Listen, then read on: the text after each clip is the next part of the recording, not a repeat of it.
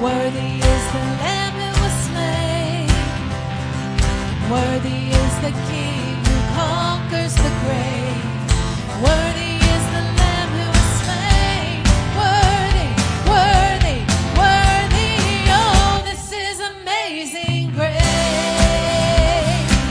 This is amazing love, that you would take my place, that you would bear my cross, you would lay down your life, that I would be set free. Oh, Jesus, I sing for all that you've done for me. Yeah. All that you've done for me. Would you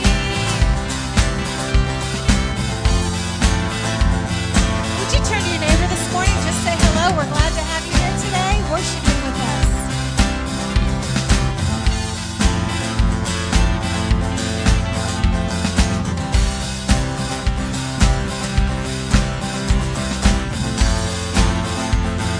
to heaven. Shout your praises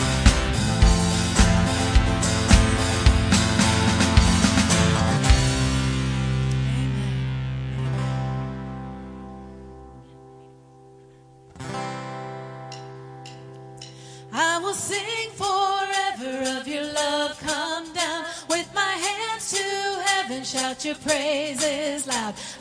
lost in darkness when you pulled me out. I will sing forever of your love. Come down. Whoa.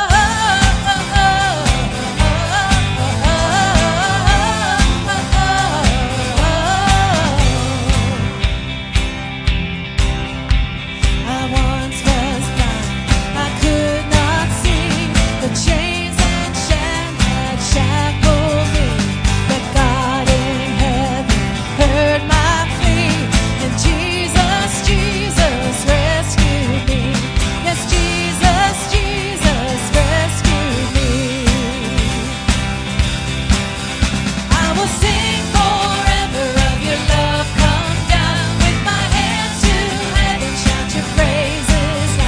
Shout your praises loud. I was lost in darkness when you pulled me out. I will sing forever of your love. Come down. Oh, oh, oh, oh, oh, oh, oh,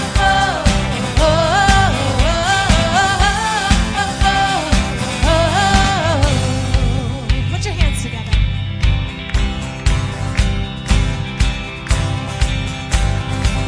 Now grace so sweet, it floods my soul, and hope eternal won't let go. My debt erased at Calvary, 'cause Jesus, Jesus rescued me. Yes, Jesus, Jesus rescued me. I will sing forever of your love.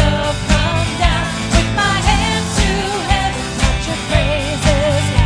I was lost in darkness when you pulled me out. I will sing forever of your love. Come down. Oh, oh, oh, oh, oh, oh, oh, oh, oh. Well, there's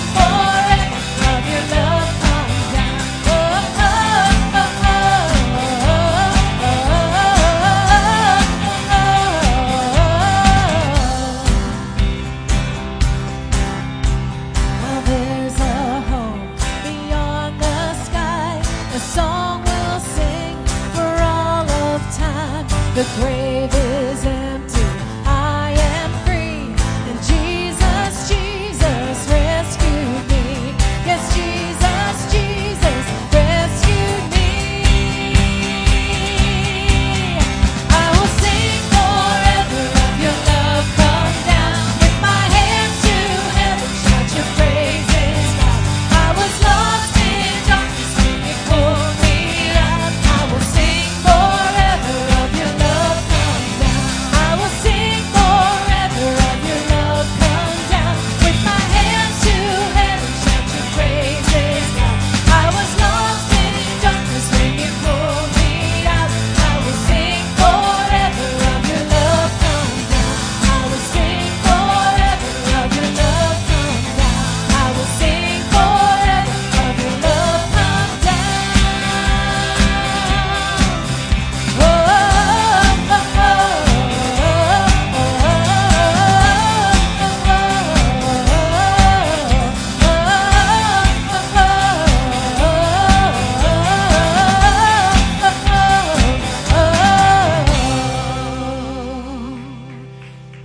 be seated, please.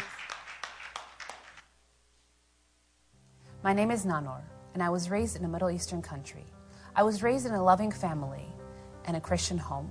The first year of my life, we were in a bomb shelter with three hundred other people, two candles, and three bathrooms with no water. One year later, we moved to a small village. In this village, I remember being surrounded by orphans from the war. All of a sudden, in nineteen ninety-five, we received the most wonderful shoeboxes that brought hope in the worst times of the war. This shoebox that I received had the most wonderful gift in it, a picture and a letter from a girl in Enon, Ohio. What the shoebox told me was that there was a girl who didn't even know me and cared about me. Years later, I understood that's grace, undeserved love, that God loves us even when we don't deserve it. My very wish, my hope, right now is for all Middle Eastern children who are surviving through the worst times of the war, get these shoeboxes. My wish for them is they receive the same joy, the same gift that I received years ago in my small village. Thank you. Shonara Ghalem. I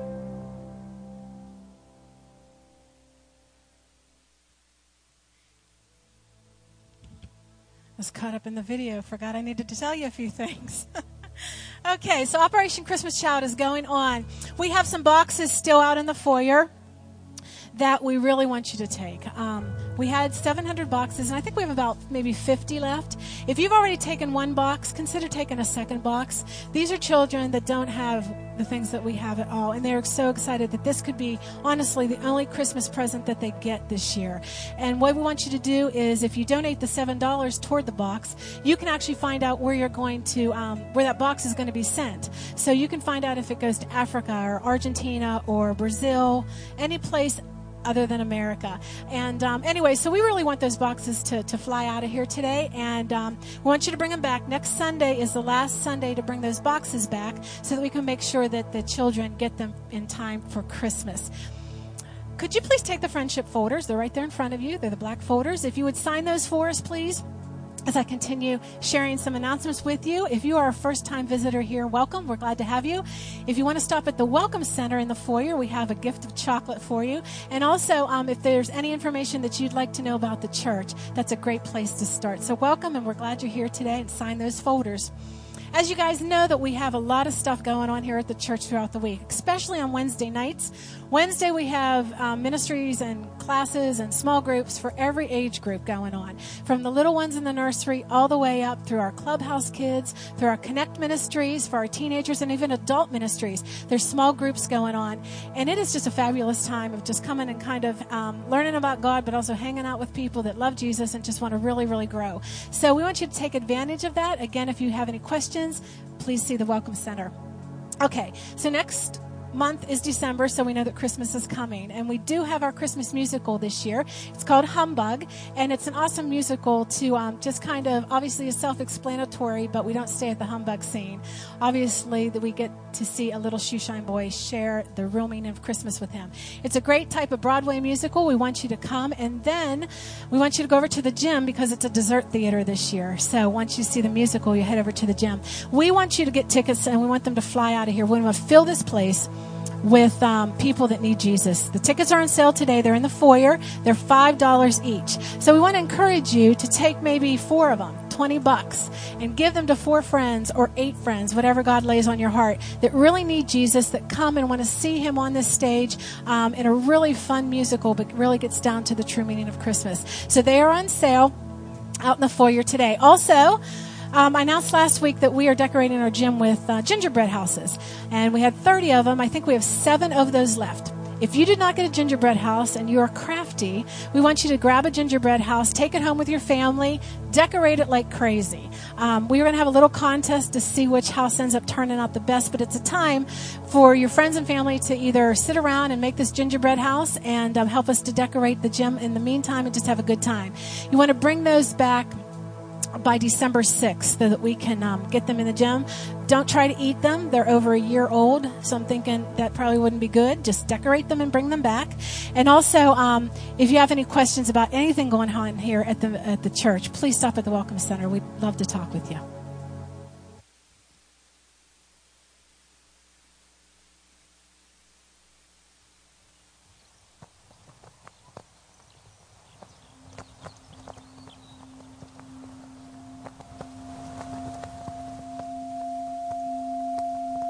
I used to think of soldiers as people who are just doing their duty.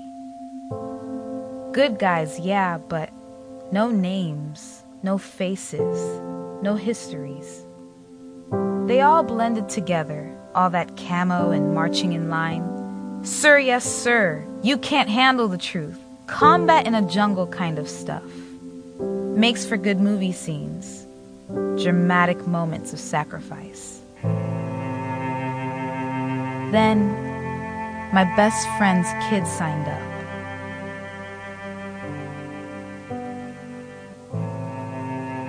And I stood by watching the start of sacrifice.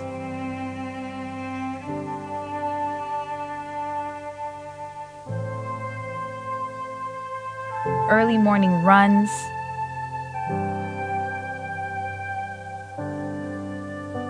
endless drills,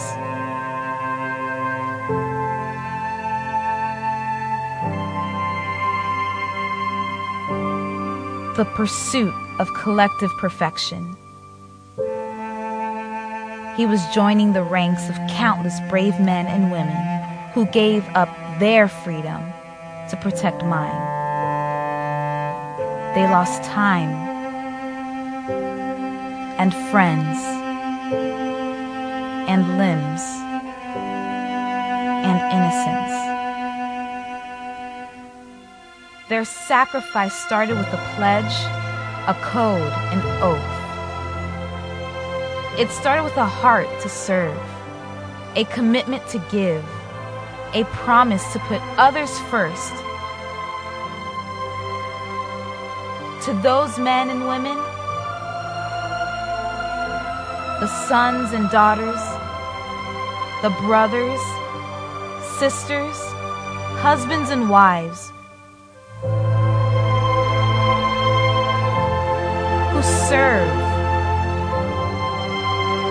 give, sacrifice, protect.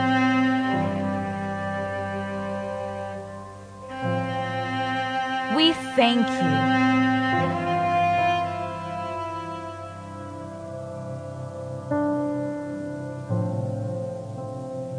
Thank you for starting.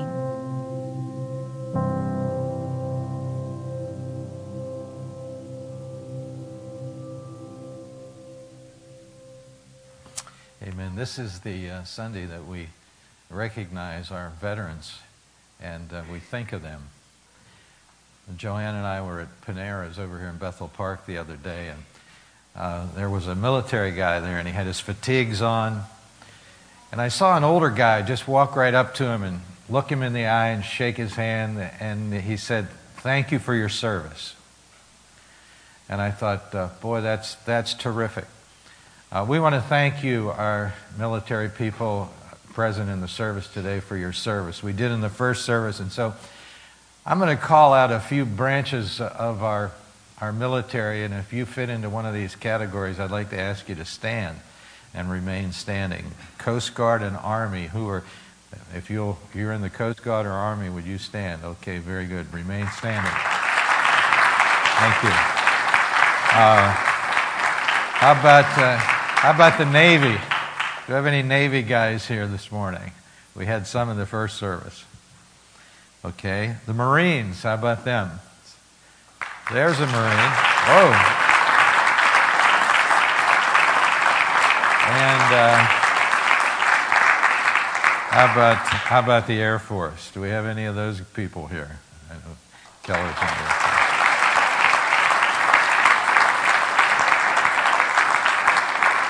Well, we uh, we love our military people.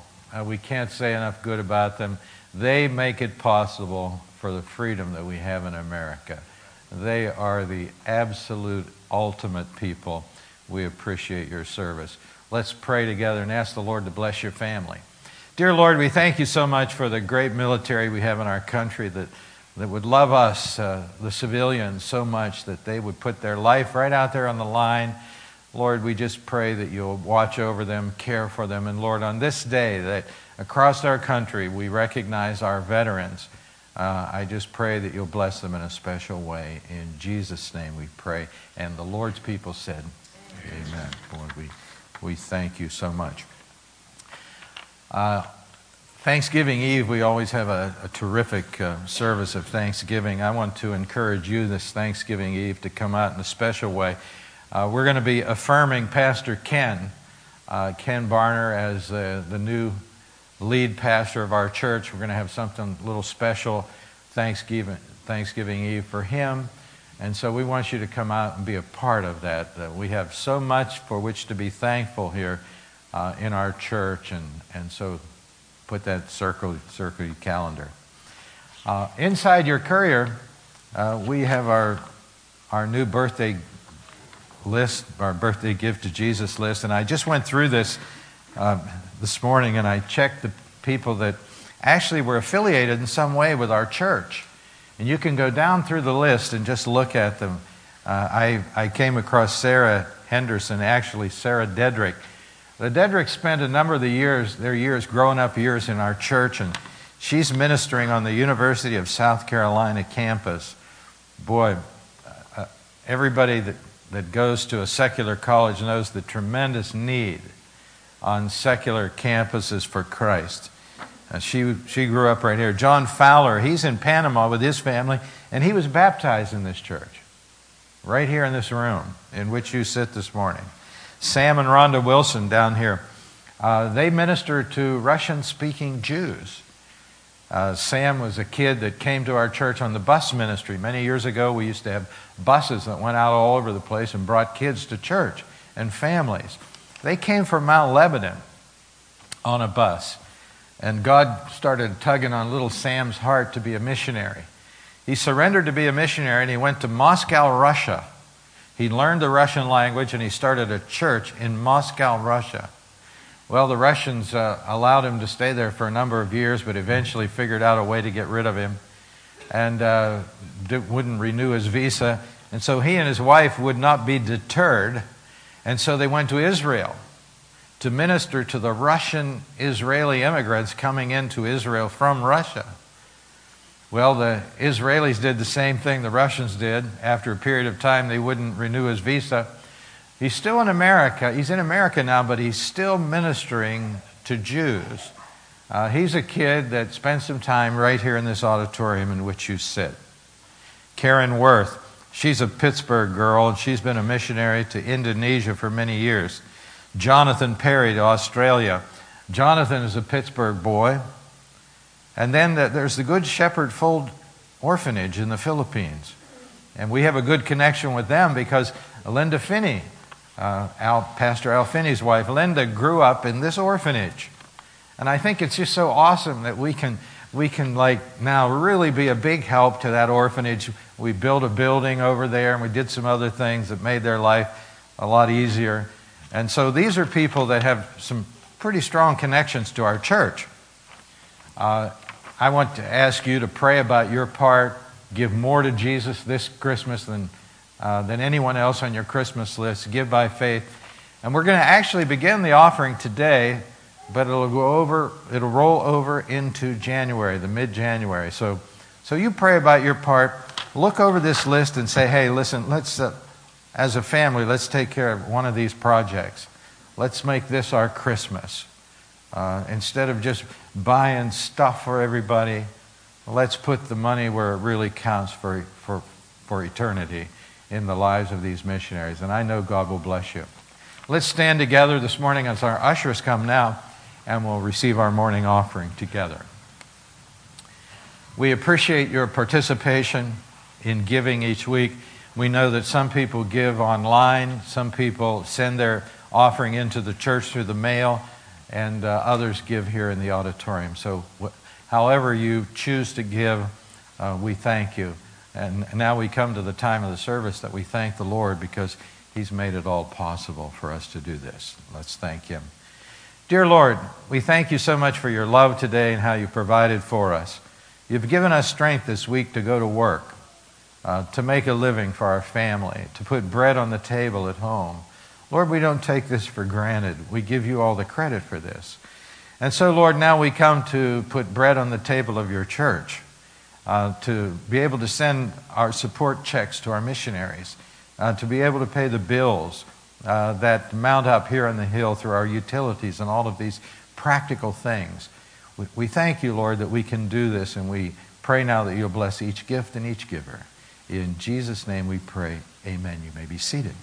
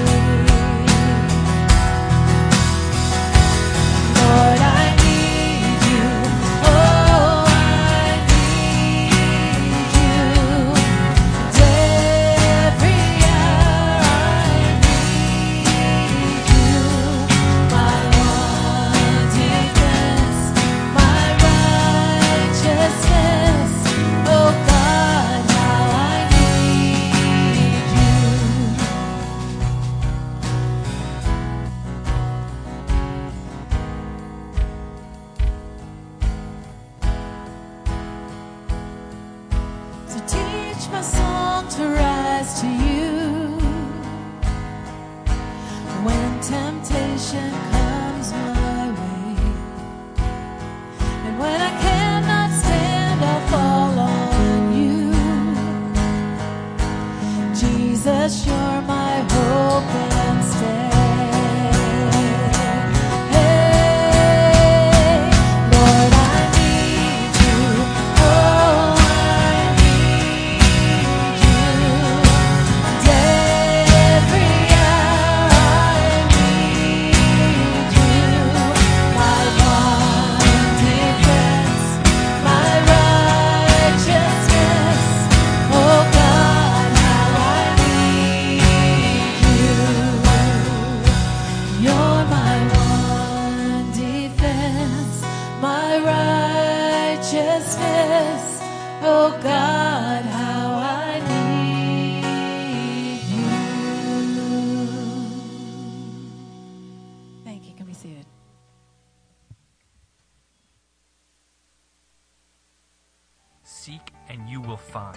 Knock and the door will be opened. Prayer is the way we talk to God. Prayer is openness. Prayer is freedom. Prayer is for the brokenhearted. Prayer is for the sick. Prayer is for the hungry. Prayer is for the children. Prayer is for the old. Prayer is for the joyful. Prayer is free. Prayer is God's gift to us. Accept it, use it, and believe it. Prayer works.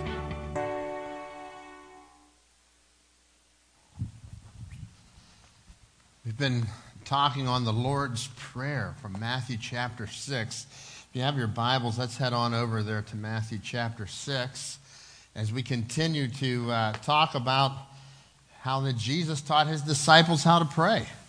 And uh, we, we said when we started this series that Jesus, uh, Jesus' disciples came to him and said, hey, there's something different about how you pray.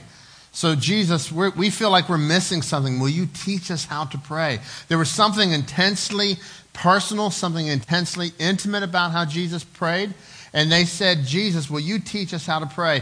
And this is what Jesus taught them. He gave them this prayer. So would you read with me the Lord's Prayer this morning as we read aloud? Our Father in heaven, hallowed be your name. Your kingdom come, your will be done on earth as it is in heaven. Give us this day our daily bread, and forgive us our debts as we forgive our debtors. And do not lead us into temptation, but deliver us from the evil one. For yours is the kingdom and the power and the glory forever. Amen. So we start out uh, two weeks ago, we looked at Uh, At the beginning there, he says, our Father in heaven, hallowed be your name. This is really crucial to understanding the rest of the prayer. It's really crucial to praying according to how Jesus taught, because up until this point, people weren't didn't call on God as Father. They're, they didn't understand this relationship, our Father. It was a child to a father relationship. And um, and that is really crucial to the to even where we're going to get today. Our Father in heaven, hallowed be your name. It's a personal relationship. You're not praying to a being. You're praying to a person, to our Father. Then last week we looked at thy kingdom come, thy will be done on earth as it is in heaven.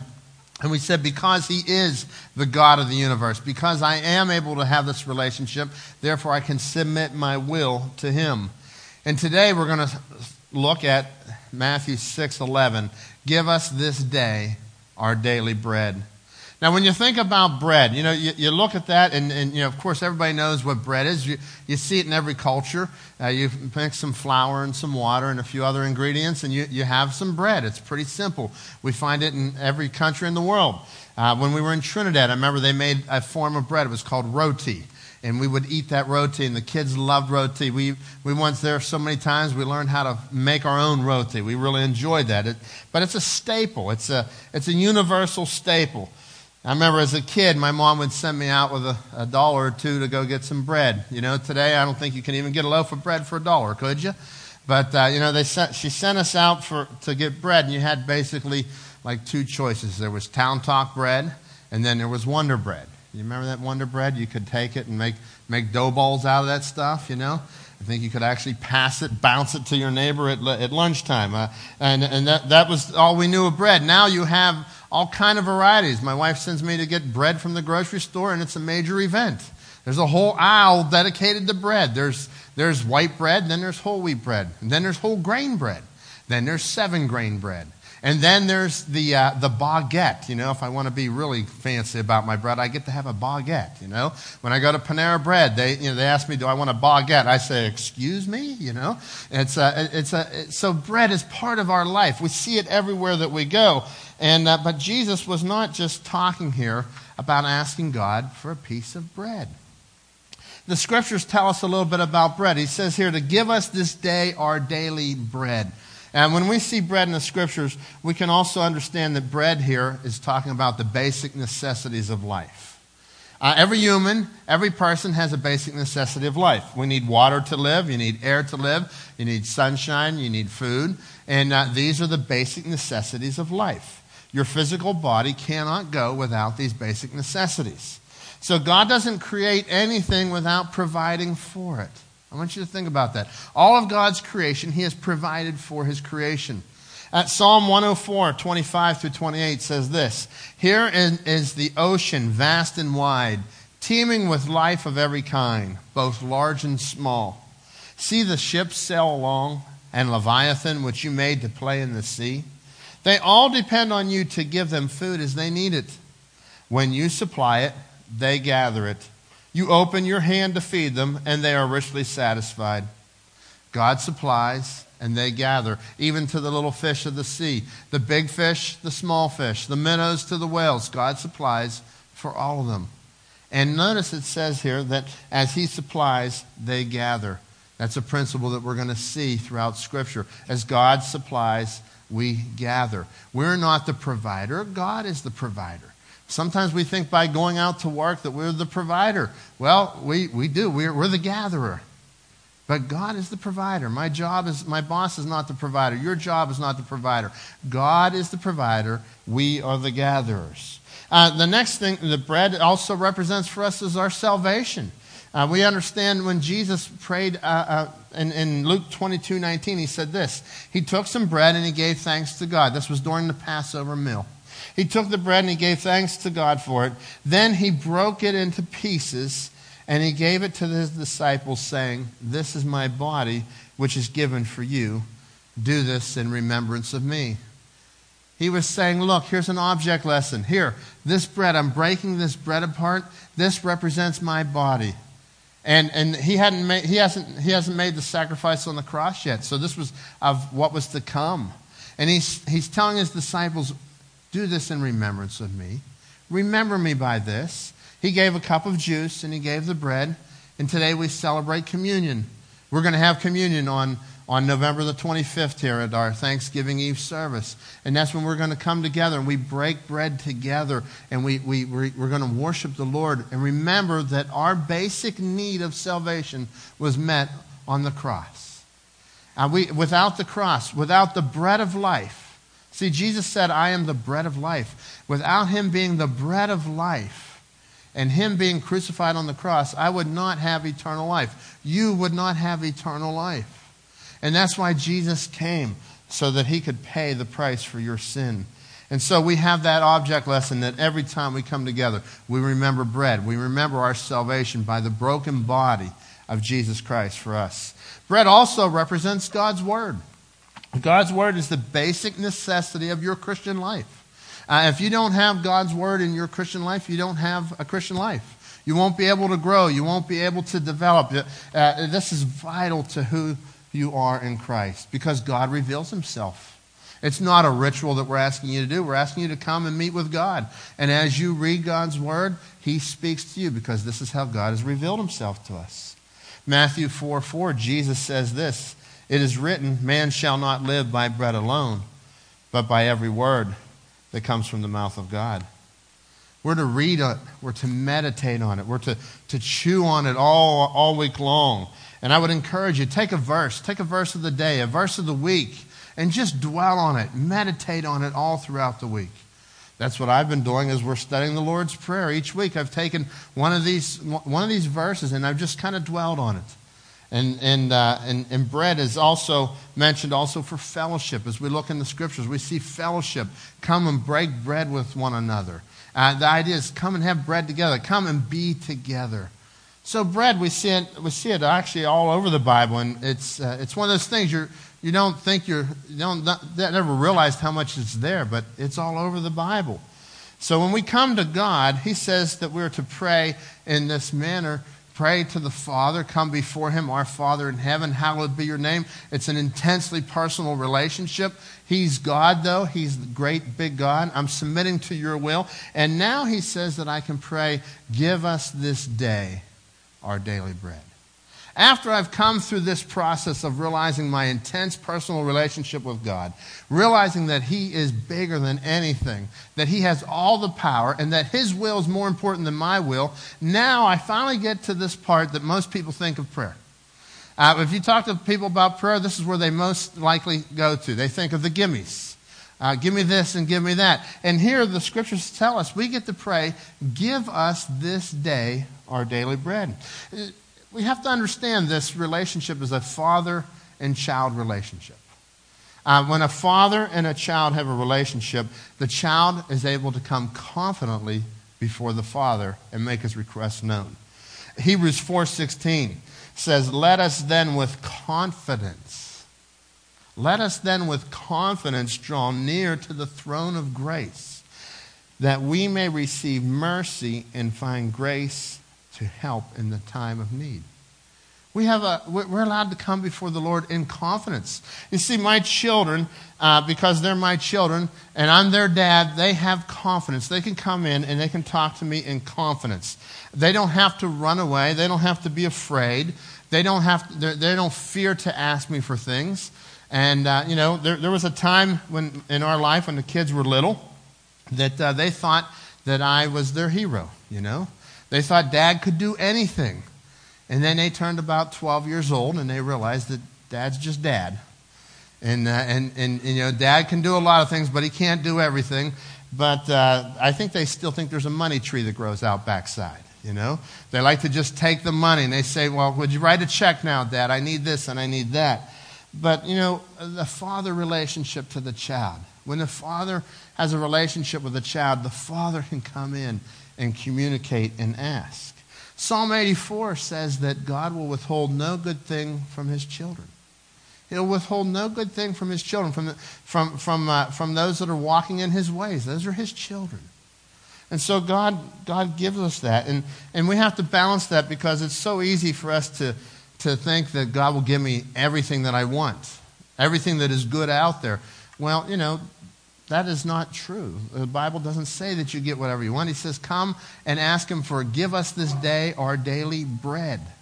And God is our supplier. God will supply for us, and uh, and He will He will take care of us emotionally, spiritually, socially, physically. He takes care of us. And that's that's where we come. We come and we, we're submitting to the Father. It's really a prayer of dependence. How much more will your Heavenly Father not care for us?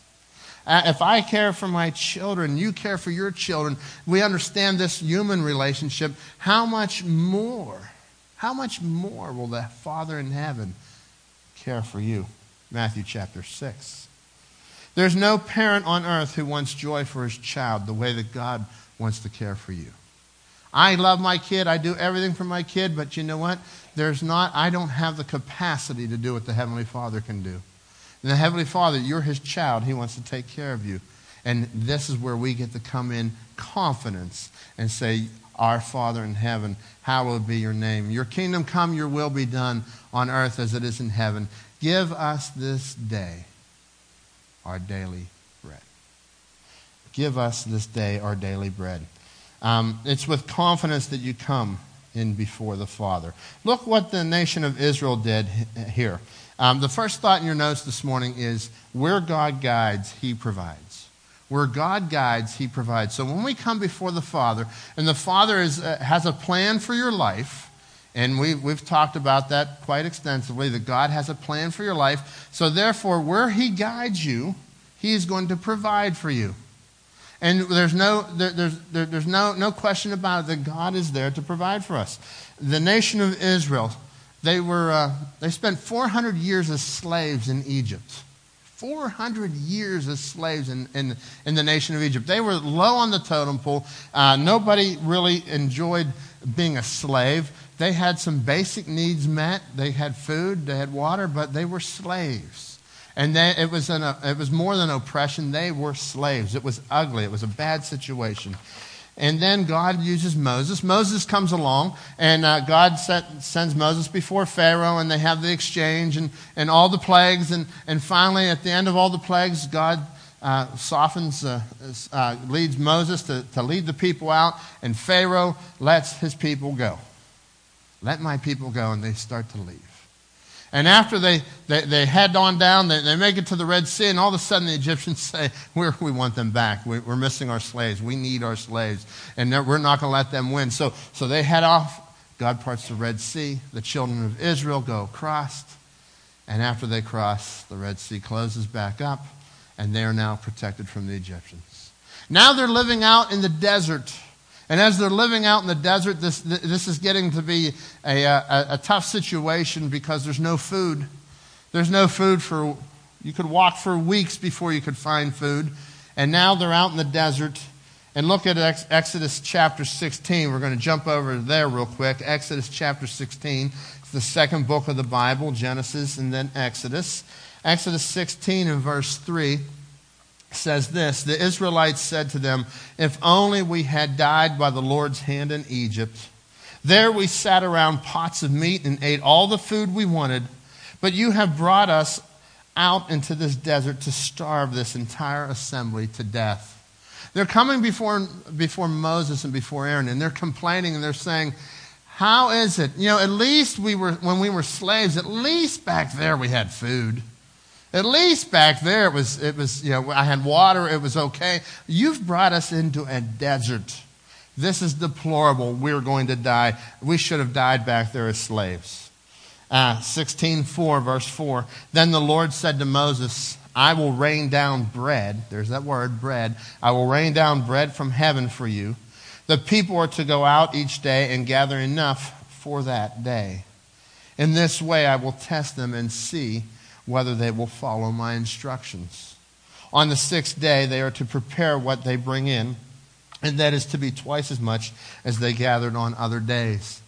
So Moses and Aaron said to all the Israelites, in the evening, you will know that it was the Lord who brought you out of Egypt. In the evening, you will know that it is the Lord who brought you out of Egypt. You see, where God provide, where God guides, He provides.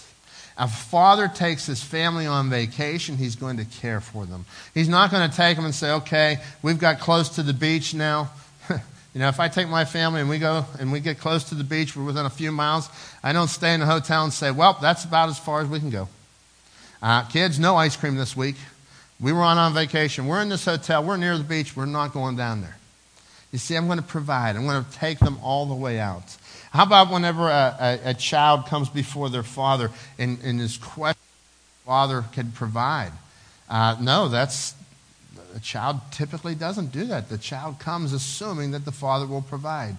Here we see the children of Israel. They're in the desert and they're complaining. And where God guides, He provides. And so the, the children of Israel, God tells the children of Israel, in the evening, in the evening, today, this very day, you will know that it is the Lord who has brought you out of Egypt. Verse twelve, I have heard the grumbling of all the Israelites. Tell them at twilight you will eat meat, and in the morning you will be filled with bread. Then you will know that I am the Lord your God. That evening quail came and covered the camp. And in the morning there was a layer of dew around the camp. When the dew was gone, thin flakes like frost on the ground appeared on the desert floor. When the Israelites saw it, they said to each other, what is it? They said, it is manna, or what is it? That's what manna means. The word manna means, what is it? It is manna, what is it?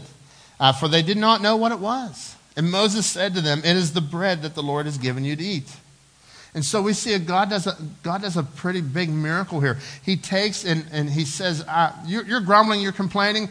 I'm going to show you. I'm going to give you some meat.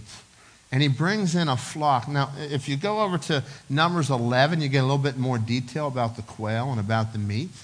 Numbers eleven gives us discussion between God and Moses. And basically what has happened is Moses comes before God, and, and Moses says to God, he says, God, these people are complaining. I wish you would have just let me die. It would be easier for let me die than to let, let me deal with the complaints of your people. And he's going over, he's giving his woes of leadership to God. And as he's going through this, he's talking to him and he says, he says, there are six hundred thousand angry people out here. Hungry, I guess you could call it, the modern word is hangry, right? Uh, hungry, angry people out there that have nothing to eat. And Lord, you say there's going to be meat tonight, but if I slaughter and I butcher all the all the flocks, is that enough food? If I take all the fish in the sea, is that enough food? And then in Numbers eleven twenty-three, God responds to Moses. Very interestingly, God answers Moses, so do you think I cannot take care of you? You'll see soon enough whether what I say happens to you or not. Another rendering says, do you think my arms are too short? Do you think I don't have enough power in my arm? Do you think that I cannot take care of you? And that's what this is all about. Give us this day our daily bread. Do we come in and do we ask our God, do we rely on him thinking that he can take care of us? Uh, you know, we think about your daily needs. Think, think about the food, clothing, and shelter. Yes. Now let's think about your spiritual needs. He did enough on the cross alone. But God meets our spiritual needs. He gives you strength for the day. He allows you to go, he gives you, gives you the energy and a purpose and a plan and a mission. That's what, that's part of his plan for your life. He provides for you spiritually. We're to depend on him spiritually, physically, spiritually. How about relationally? How about emotionally, socially? How about in relationships? Can I trust God for relationships? Can I trust God to help me to love my wife and my children? Can I trust God, uh, for those of you that are high school or, or young adult, can I trust God for that relationship? Can I trust God that he'll be the provider? I don't have to go out and have to manufacture something. Uh, wh- where are you at with this? Do you understand? God says, you can ask me anything. Come before me. Give us this day our daily bread. Rely on me. And, and, and uh, for me, that's a great question to ask. Is God's power limited? Is God's power really limited? No, it's not. Therefore, I can come before him and I can take every situation that I'm in and say, Lord, give us this day, give me this day our daily bread. Now, he provided so much quail. Um, you go back and you read Numbers eleven, I would encourage you, go home and read that in a readable translation, um, and you will just, you'll, you'll be amazed at how God and Moses had this exchange. And uh, and then he, he says, I'm going to give you so much quail, it's going to come out your ears. You can, you're going you're to be tired of quail. And, uh, and and that's what God did. He gave him this quail, and he gave him manna. He provided that manna daily. The manna was there every day. This flake-like substance. They didn't know what it was. And so just think about this. They had so much manna.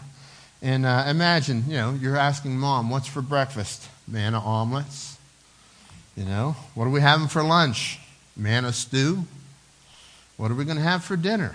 Manna cotti? I don't know. Uh, you know, but uh, probably not. All right? But manna, okay? How many different ways can you fix manna? And so that's what they did. There was manna everywhere. But God was the provider. They were to go out and gather. It's it's a real interesting principle here, um, th- that God was the provider, and they were to go out and they were to gather. They were to gather what God has provided. And so it is in this context that, that in Deuteronomy, Jesus quoted in Matthew four, he quoted the book of Deuteronomy. That was in this context that says, God provided for you bread, but man shall not live by bread alone, but by every word that comes out of the mouth of God. So we've got to look. Our daily bread is not just about our physical. It's about your spiritual life, your emotional life, your social life, everything about you. God, give us this day our daily bread. The second thought this morning is that you can depend on God for everything. You can depend on God for everything. Uh, Romans eight thirty-two, since he did not spare his own son, but God, uh, so, since he did not spare his own son, but gave him up for us all, won't he also give us everything else? Isn't God also going to be able to meet all your needs? If he didn't spare his own son for your salvation, to die on the cross for you, won't he take care of you? This is every day I walk with Christ. I get to walk with Christ. Emotionally, physically, spiritually, God is our provider. Uh, the third thought in your note, to depend on God means to trust God for today. Last week we talked about surrendering. That means I can trust God for tomorrow. Well, in Matthew chapter six, after the Lord's Prayer, he goes on and he says that not to worry about tomorrow, for today has enough concerns. And so we are to trust God today. Give us this day our daily bread. The word give there, it's kind of like the Nike slogan, just do it. It has that, that mentality, just do it. God, just do it. God, just give us this day our daily bread. And, and notice he's not saying to give us a monthly bread, a weekly bread, bi-weekly. He's saying this day. Lord, meet my needs today. Back to Exodus chapter sixteen. This is what the Lord has commanded. Each one of you is to gather as much as he needs. Take an omer. It was a, a measuring, a way of measuring. Take an omer for each person you have in your tent. The Israelites did as they were told. Some gathered much, some gathered little. In other words, I had five people in my tent. I gathered enough for five, five omers. I, I only have one in my tent. I gathered one omer. Verse eighteen, and when they measured it by the omer, he who gathered much did not have too much. And he who gathered little did not have too little. Each one gathered as much as he needed. Give us this day our daily bread. I want you to think about that quail. When, when God brought in all that quail, we're talking, there's a million quail coming in. I mean, uh, see a flock of quail coming. They're small birds, but you see a flock of a million quail coming in and just dropping out of the sky, and God delivers dinner right to their doorstep. I mean, it, it's just incredible what God has done there. And then this manna that comes every day. And you know what? Today has enough to, de- to deal with. And that's why Jesus told us uh, further on down from the Lord's Prayer, he says, but seek first the kingdom of God and his righteousness, and all these things will be added unto you.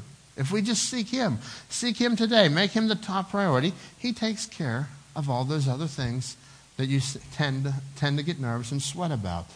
Uh, number four on your notes there, when I depend on God, I have no need for worry or fear.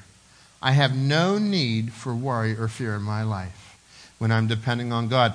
The Apostle Paul told us in Philippians, Philippians chapter four, verse six, says, do not worry about anything. Instead, pray about everything. Tell God what you need and thank him for what he has done. Wow. There's a, there's a little formula here God's giving us for peace, because verse seven says, then you will experience God's peace, which exceeds anything we can understand. The first thought, he says, is do not worry. It's not an option. You know, it doesn't say here, for those of you that have a certain personality type, you will find that worrying comes less. He says, universally, do not worry. We understand, do not murder. Do not worry. It's a command. And so therefore, what do I tend to do? I tend to go and I pick this up and, and I, I I begin to act like an orphan, somebody who doesn't have a father. And I have a father in heaven. And I am not to worry. But instead of worry, what does he say to replace it with? Instead, pray about everything. So I'm not to worry, but I am to pray. And it's another command. Pray about everything. Instead of worrying, pray about everything. I get to come before my daddy, before my Father in heaven, and say, Dad, I love you. I give you, I give you my needs. Here's my needs. I need this, Father. And then, then he continues on in verse verse uh, seven. He says, uh, in, in verse six, though, he says, and thank him for all he has done. There's the next step. Thank him. Stop and dwell on who he is and thank him. How often do we stop and say thank you? God, thank you that you gave me breath today. God, thank you you gave me life. God, thank you for the path that you have allowed me to live. God, thank you, thank you, thank you, because you are God. We could just spend the whole day. We're going to spend the whole night on Thanksgiving Eve thanking God And, and that won't even come close to it. Because God, we have so much to be thankful for. We could spend weeks just talking about his character, about who he is. That's enough to be thankful for alone. Yet alone, how he provides for us and how he takes care of us. Thank him for, for what he's done, for who he is. And then as we continue on, verse eight, uh, he says, "And now, dear brothers and sisters, one final thing. Fix your thoughts on what is true and honorable and right and pure and lovely and admirable. Think about these things that are excellent and worthy of praise." He says, after you stop worrying, you start to pray, and you thank God, then you will experience peace, and this peace will guard your heart. And then he goes on a step further. He says, fix your thoughts. And the idea there is to, to make them stable on Christ. Make your thoughts stable on Christ. But for me, I'm looking at that, I'm saying, you know what, quite often my thoughts are not correct. I have to fix them. I have to fix them. I have to put them onto Christ. And I have to stop worrying about what's going to happen to my kids and worrying about what's going to happen to my house and what's going to worry over here and what's going to happen tomorrow. And I start putting all those worries in and I have all these fears and fix my thoughts on Jesus. And remember all the honest, lovely, true. There are so many negative things that we have to deal with. Yes, there are negative things. But God here has given us a clear, clear admonition to not worry, to not be dwelling on the negative things that have happened or the things that could happen. We have to dwell on who Christ is and that he has given me another day. He's allowed, he has given me my daily bread. Psalm fifty-six, verses three and four. Says this, "But when I am afraid, I will put my trust in you. I praise God for what he has promised. I trust in God, so why should I be afraid?" Why should I be afraid? You know, as we, as we close this morning, I'm reminded of a story of a, a young boy. He was a shepherd boy. And the, there were these, these scientists that came out. And these scientists came out into their region. It was a mountainous region and a lot of steep slopes. And the, the scientists said that in this particular region, they wanted to retrieve certain things that were growing so they could do their study. So the scientists knew that they could not go down the hillside. They knew that they could not make it and, and, and get into this deep, cavernous place, into the, down into the valley where it's just so steep. So they said they'd find a shepherd boy because the shepherds, they know how to, how to roam this area. And they took the shepherd boy and they went up and they, they took him, climbed the mountain and started going down the other side into this deep area. And the little, the little shepherd boy says, "Oh, I just can't do this. I've never been into that part. This is so hard. I've been everywhere else, but where you want me to get into there, I've never been into it. I just can't do it." So the scientists come up with an idea and they wrapped a rope around him and they said, we'll just kind of, we'll, we'll be his safety and we'll hold the rope as he goes down. And so he ties the rope on him. And the little boy, the shepherd boy starts to go down. And he says, "I can't do this. I'm too afraid. This is too scary out here. I can't, I can't keep going." So he come, they pull him up, they take the rope off. And, and the shepherd boy says, "Wait a minute. Wait a minute. I'll be right back." So he leaves and he comes back sometime later. And now he's got his dad with him. And he takes his dad and he ties the rope around him. His dad ties the rope around him. And he starts to climb down. And right about the point where he was getting be afraid before, he turned around and looked. He goes, "I can do this now. My dad has the other end of the rope." And it changed the whole situation. And our life this morning would change if we could just realize that God is holding the other end of your rope. That it's not about what you can do. You may fall. You may stumble. You may be so afraid of what the journey that God has for you. But if you will just trust him, God says, that you can ask him every day for your daily bread. All of your needs. We don't often do that in America. We have our job. We know how to do this. We know how to do that. God says, your, your boss is not your provider. He is. Trust God. He's at the other end of the rope. We get to gather. God is the provider. How about in your, your relationship life? Are you able to trust God? There's awkward moments that come. There's things that have, that have been failures and hurt and pain. Uh, re- trusting God. Are you able to trust God in that area? All those family relationships, single people, young people, you're able to trust God for that future. You don't have to manufacture a future. I remember when I was in, in, a senior in college, That was that senior panic moment of, will I get married? And we went around, we went trying to date everybody under the sun. Guess what? I'm so glad that God had a different plan. Because God, God had the plan. He was holding the rope. I was frantic. I don't have to be frantic. Young people, you trust God for your relationships, for your social life, um, and, and for our spiritual life. God has a plan for you. You know, we're talking about this dinner theater. We're talking about giving to these missionaries. We have all these different things. Do you realize that God says, I'll provide your daily need? I'll provide that for you. If you'll just come to me and trust me. If you will humble yourself and say, Daddy. And listen, most of us, our dads didn't make the fulfillment of being the best dad. Only God made the fulfillment of being the best dad, because he's perfect. And so I can come to him, and I know that I can trust him, and I have this relationship. Daddy, will you help me meet these needs? And, and just, just and, and real quick here, our missionaries down in Ecuador, Daniel Gonzalez was praying. And it, those people, when we get over there, we see them, they pray, and they ask God every day, Lord, meet our needs. And so Daniel Gonzalez, we're, here we are, we're, we're supporting him, and, and a year or two ago, all of a sudden we bumped him up on our support, and it went up on our list. It was five thousand dollars, and, and I called over, and I talked to Daniel Gonzalez, and he didn't know what we were raising over here. And he's talking to me, and he says, he says, brother, I need you to pray, because we lost five hundred dollars a month support. And you know what God was doing here? You were coming before God and said, God, would you give us our need so that we can meet those needs? And look what God did. Give us this day our daily bread. Let's pray. Let's bow in prayer today. As we close in prayer, I'd just like to ask you to respond to the goodness of God. He is your Father. You get to walk into his presence in confidence and have that father and son relationship, father-daughter relationship. And you get to meet with him, and all the things of this world that have plagued you, all the things that have troubled you, you get to talk to him about that. He says to talk to him about everything.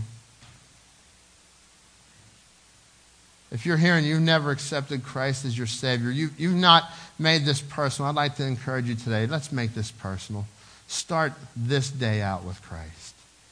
Make this the day that you accept his offer of love, that you accept the bread of life, his sacrifice on the cross that was broken for you. And so if that's you and you'd like to make this personal today, I'd like to invite you to pray a prayer something like this. Dear Jesus, I come before you. I'm a sinner. I've done wrong things. I've offended your holiness, your, your goodness. But yet I know that you died on the cross. You paid for my sin. You came back to life today. And Lord, I need you. I need you in my life. I accept your offer of love and forgiveness today. And for others in this room this morning, I'd like to encourage you. Would you respond to God? Would you humble yourself and realize that you're just the gatherer, that God is the provider? Would you call on him for those spiritual needs? Maybe maybe that's an area you haven't thought about, is God's given me strength to, to invite somebody to a dinner, to a dessert theater, to, uh, to, to a Christmas Eve service, to Sunday morning. God gives you that, but we have to come and ask him. He gives you spiritual energy, spiritual strength. He provides for you physically, emotionally, relationally. How about all those relationships? Are you willing to come before God and say, God, I surrender to you, but I need you to provide. Father God, I pray that you will work in the life of each person in this room. God, I know that you're moving in great ways. We, we thank you for the Lord's Prayer as we read it. We know you were teaching the disciples how to pray, and yet, yet we get over-familiar with it. It's so familiar, Lord. We want to come back to the basic truth of who you are, because it will change our life if we just walk in your grace.